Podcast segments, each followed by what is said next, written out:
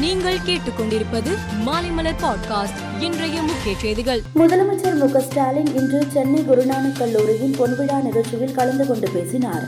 அப்போது அவர் கூறுகையில் மாணவியருக்கு பாலியல் ரீதியாகவோ மன ரீதியாகவோ உடல் ரீதியாகவோ தொல்லை தரும் எத்தகைய இழிசெயல் நடந்தாலும் தமிழ்நாடு அரசு வேடிக்கை பார்த்து கொண்டிருக்காது. உறுதியான நடவடிக்கை எடுக்கப்படும். குற்றவாளிகளை சட்டத்தின் முன்னிறுத்தி உடனடியாக அதற்குரிய தண்டனையை பெற்றுத்தரும் என்றார். மாநில அரசு பாடத்திட்டத்தில் படித்த பிளஸ் டூ மாணவர்கள் உயர்கல்வியில் சேர கடந்த மாதம் முதல் விண்ணப்பித்து வருகின்றனர். கலை அறிவியல் மற்றும் பொறியியல் கல்லூரிகளில் ஆன்லைன் வழியாக விண்ணப்பித்து வருகின்றனர். தமிழகத்தில் உள்ள பொறியியல் கல்லூரிகளில் சேர இரண்டு லட்சத்திற்கும் அதிகமானோர் விண்ணப்பித்து உள்ளனர். நூற்று அறுபத்து மூன்று கலை அறிவியல் கல்லூரிகளில் நான்கு லட்சத்திற்கும் மேற்பட்டோர் விண்ணப்பித்து உள்ளனர். விண்ணப்பிப்பதற்கான அவகாசம் நாளை மாலையுடன் முடிவடைகிறது. மாநிலங்களவையில் காங்கிரஸ் திமுக டிஆர்எஸ் கம்யூனிஸ்ட் உள்ளிட்ட கட்சிகளைச் சேர்ந்த உறுப்பினர்கள் விலைவாசி உயர்வை கண்டித்து பதாகைகளை காட்டி கோஷம் எழுப்பினர். இதனால் அவையில் கடும் அமளி ஏற்பட்டது.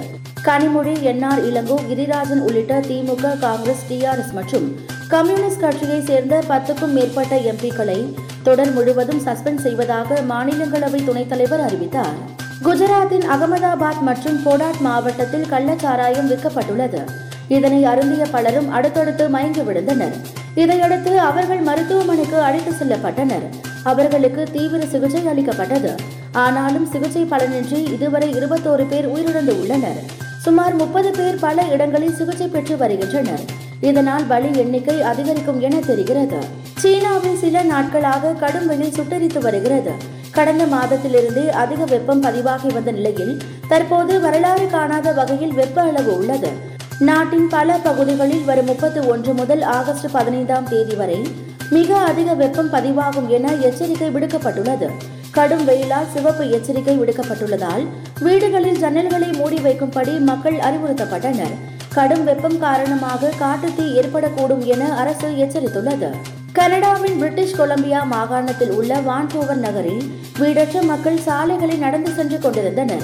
அப்போது அவர்களை நோக்கி மர்ம நபர் துப்பாக்கியால் சுட்டார். இதில் சிலர் குண்டு பாய்ந்து கீழே விழுந்தனர். மர்ம நபர் துப்பாக்கியால் சுட்டதில் இரண்டு பேர் பலியானார்கள். படுகாயமடைந்த இரண்டு பேரை மீட்டு மருத்துவமனையில் சேர்த்தனர். சம்பவ இடத்திற்கு சென்ற போலீசார் மர்ம நபரை சுட்டுக் கொன்றனர். காமன்வெல்த் விளையாட்டுப் போட்டி வரும் இருபத்தி எட்டாம் தேதி முதல் ஆகஸ்ட் எட்டாம் தேதி வரை இங்கிலாந்தின் பர்மிங்ஹாமில் நடக்கிறது. இந்த நிலையில் காமன்வெல்த் விளையாட்டில் இருந்து இந்தியாவின் நட்சத்திர ஈட்டு எறிதல் வீரர் நீரஜ் சோப்ரா விலகியுள்ளார்.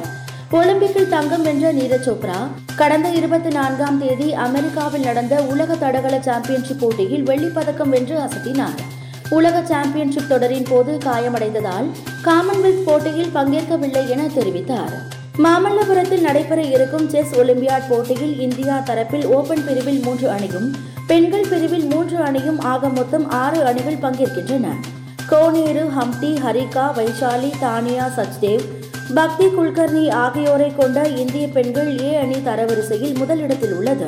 இந்நிலையில் இந்திய பெண்கள் ஏ அணி தங்கப்பதக்கம் வெல்லும் என்று பயிற்சியாளர் ஷியாம் சுந்தர் நம்பிக்கை தெரிவித்துள்ளார்.